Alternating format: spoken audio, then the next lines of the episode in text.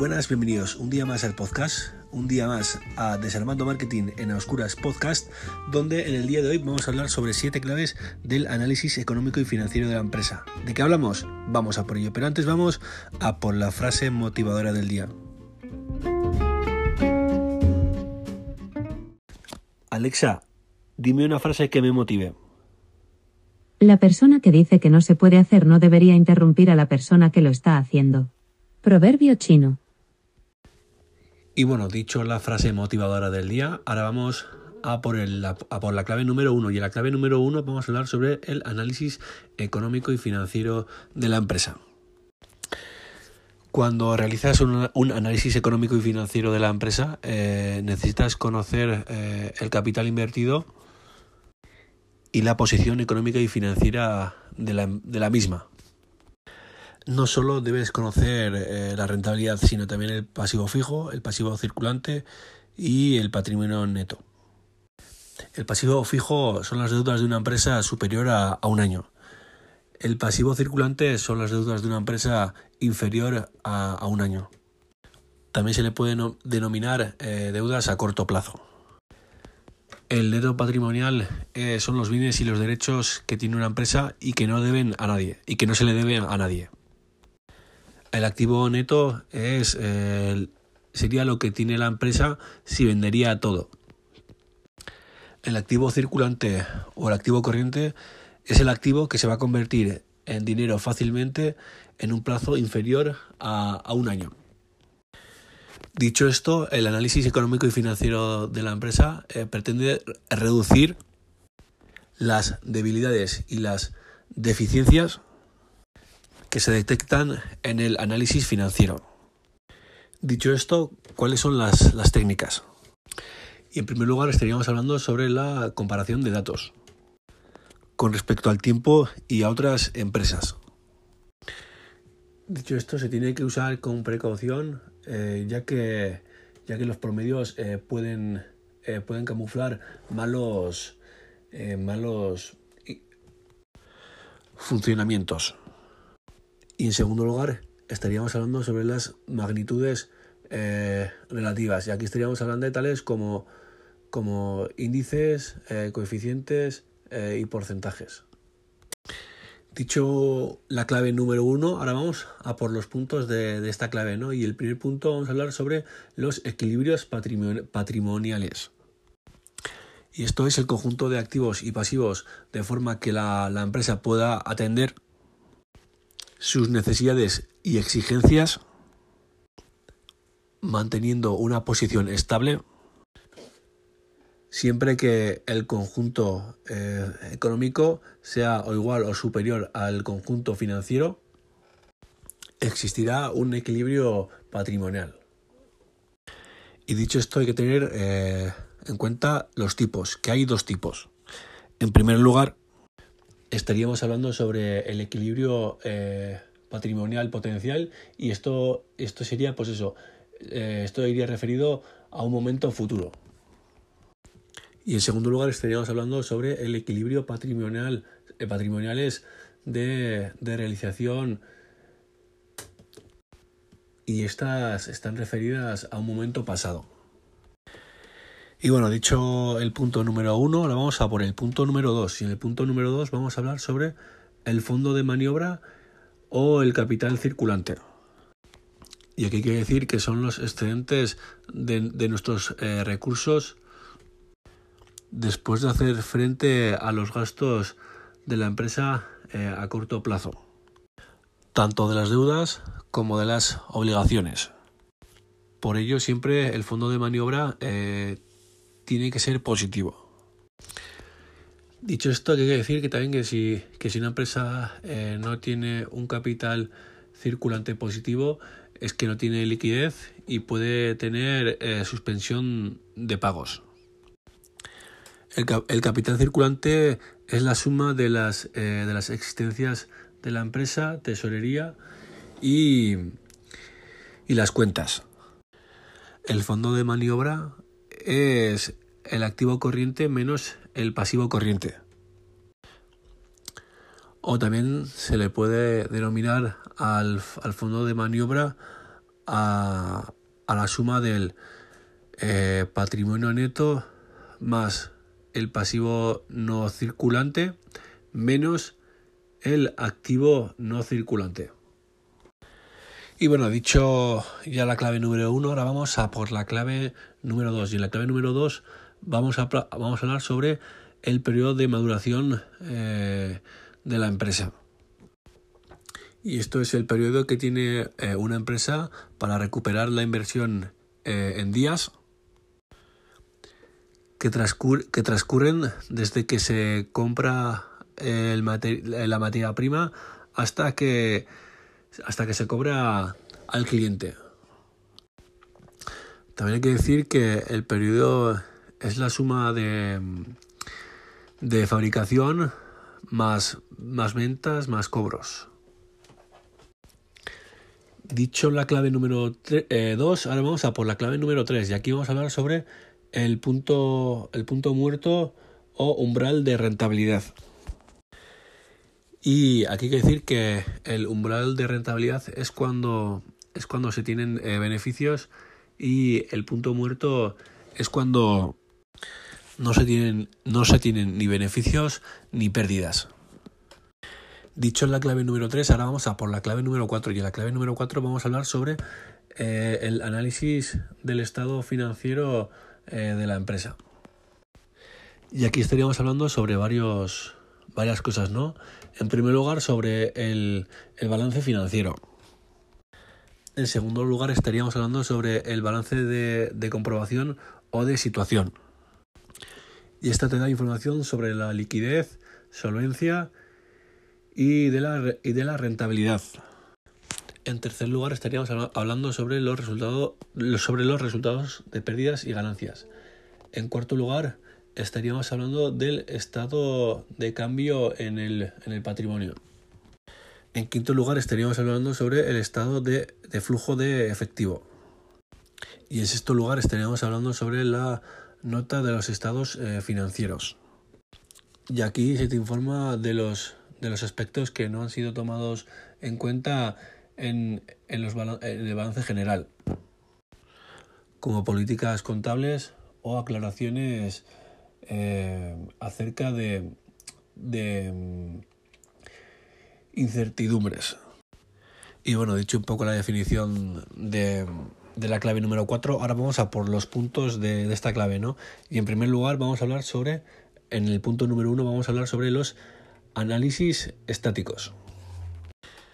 Y esto es eh, una herramienta que nos permite analizar el, un análisis económico de la posición de, de equilibrio o, o condiciones de, de, equilibrio sin indicar el, el proceso de, de, ajustes que se ha llevado eh, a cabo. También hay que decir que se, que se realiza el estado financiero el balance general y el estado de resultados en un periodo de tiempo concreto. Y bueno, dicho el punto número uno, ahora vamos a por el punto número dos de esta clave 4. Y aquí vamos a hablar sobre el análisis dinámico.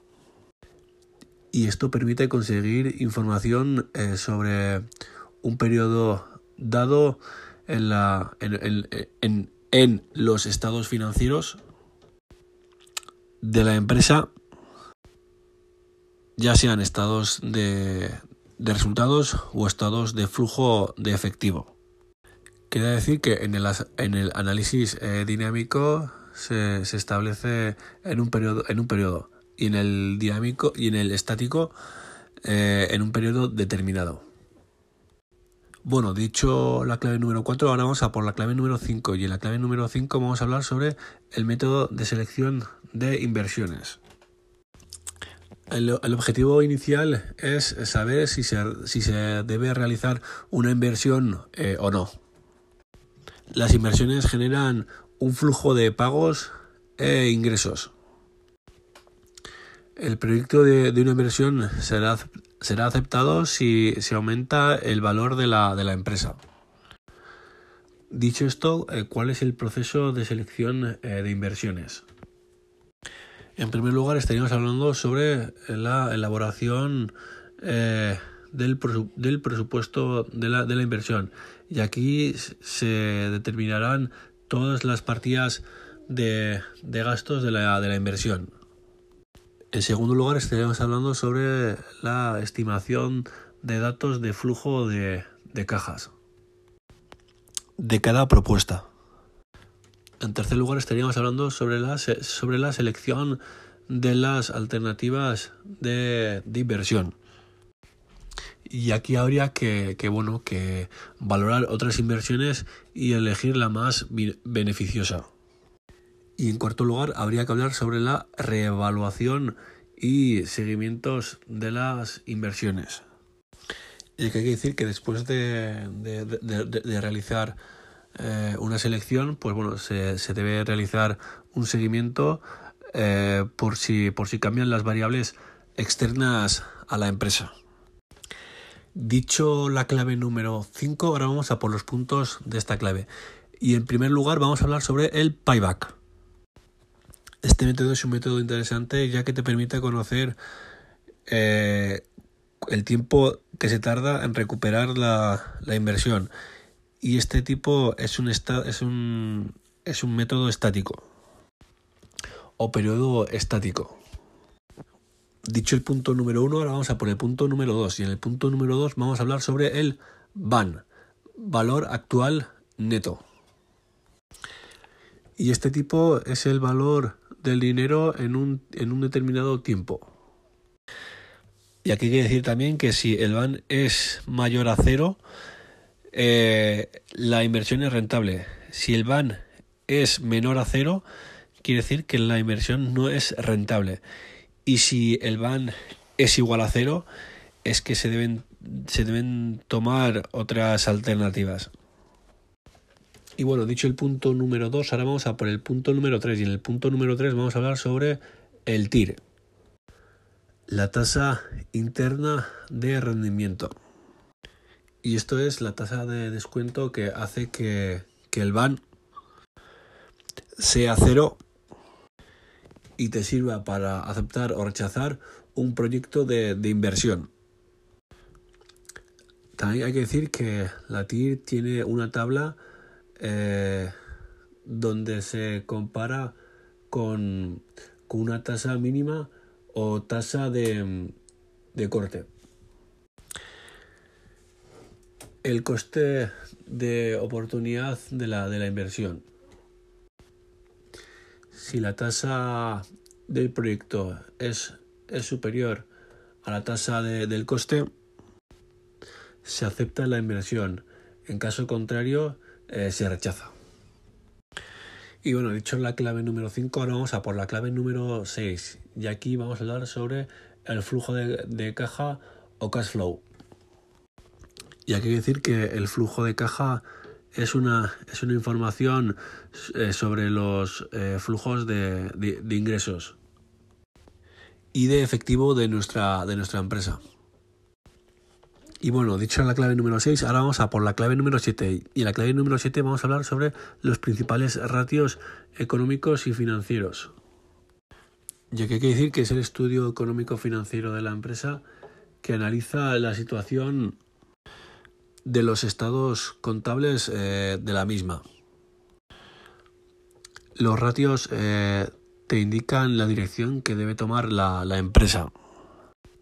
Dicho esto, hay que tener en cuenta varios tipos de, ratios. ¿no? En primer lugar, estaríamos hablando sobre la liquidez. En segundo lugar, estaríamos, hablando sobre la solvencia, sobre la tesorería. En tercer lugar, estaríamos hablando sobre la solvencia eh, independ, independencia financiera. En cuarto lugar estaríamos hablando sobre, sobre los recursos eh, generados eh, básicos de, financiación. En quinto lugar estaríamos hablando sobre, sobre eh, firmeza, eh, dispo, dispo, disponibilidad inmediata, composición a la deuda. En sexto lugar estaríamos hablando sobre la rentabilidad de la, del, del, inmovilizado. En séptimo lugar estaríamos hablando sobre la rentabilidad de, la venta. Y en octavo lugar estaríamos hablando sobre la rentabilidad financiera. Dicho la definición de la clave número 7, ahora vamos a por los puntos de esta clave. ¿no? Y el primer punto vamos a hablar sobre la rentabilidad económica y del inmovilizado.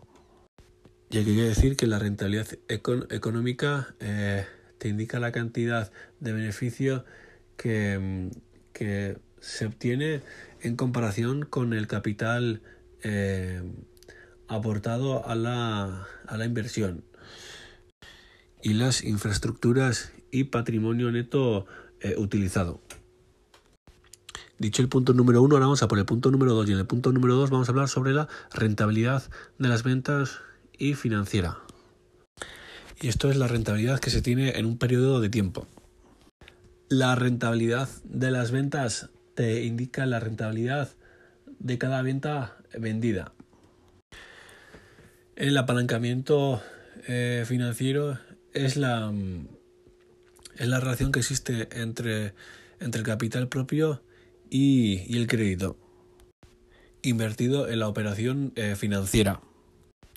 También hay que decir que si aumenta el apalancamiento, también aumenta el, riesgo. Dicho el punto número 2, ahora vamos a por el punto número 3. Y en el punto número 3 vamos a hablar sobre el ratio de, de tesorería y liquidez. El ratio de tesorería eh, te indica, te indica el, margen que tienes hasta llegar a, la suspensión de pagos. Este ratio debe ubicarse entre 0,8 y 1.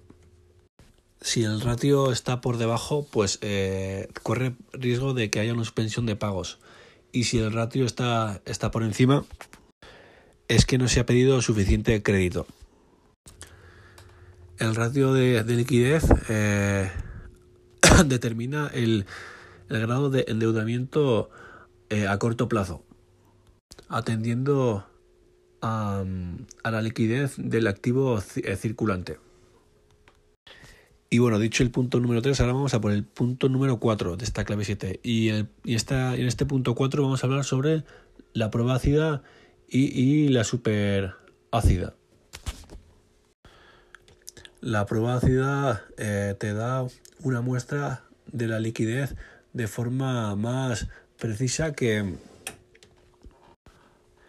que la anterior, ya que, ya que elimina las existencias, eh, las existencias porque están destinadas a las, a las ventas. Dicho esto, la prueba superácida eh, indica, indica el nivel de,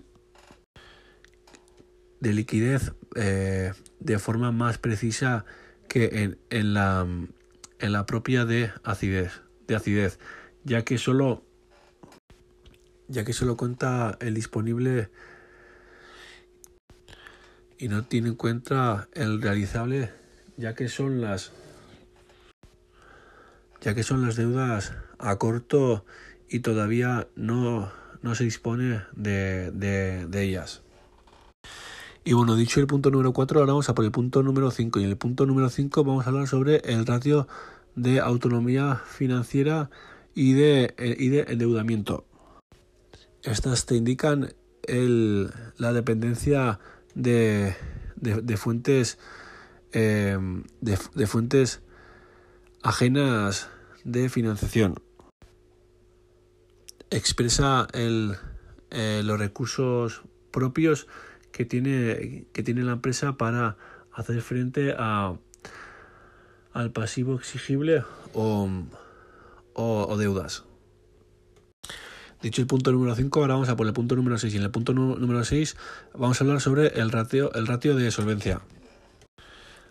Este ratio eh, te indica cuántas veces puede, puede cubrir el activo circulante a los, a los pasivos.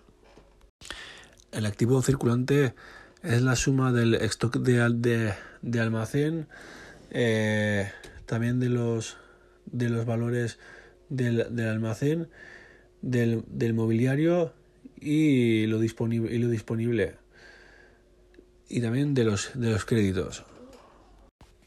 Y bueno, dicho el punto número 6, ahora vamos a por el punto número 7. Y en el punto número 7 vamos a hablar sobre el ratio de, de rotación de existencias y periodo, y periodo, de, y periodo medio de, de cobro. Y el, y el ratio de rotación de existencias se obtiene, eh, se obtiene cuando las existencias de, de, de, todo, de, todo, de toda la empresa se han, se han renovado en un periodo de, tiempo. Dicho esto, el periodo, el periodo medio de cobro eh, nos, nos indican los días eh, necesarios para, para obtener el, el cobro de las, de las deudas de, lo, de la empresa.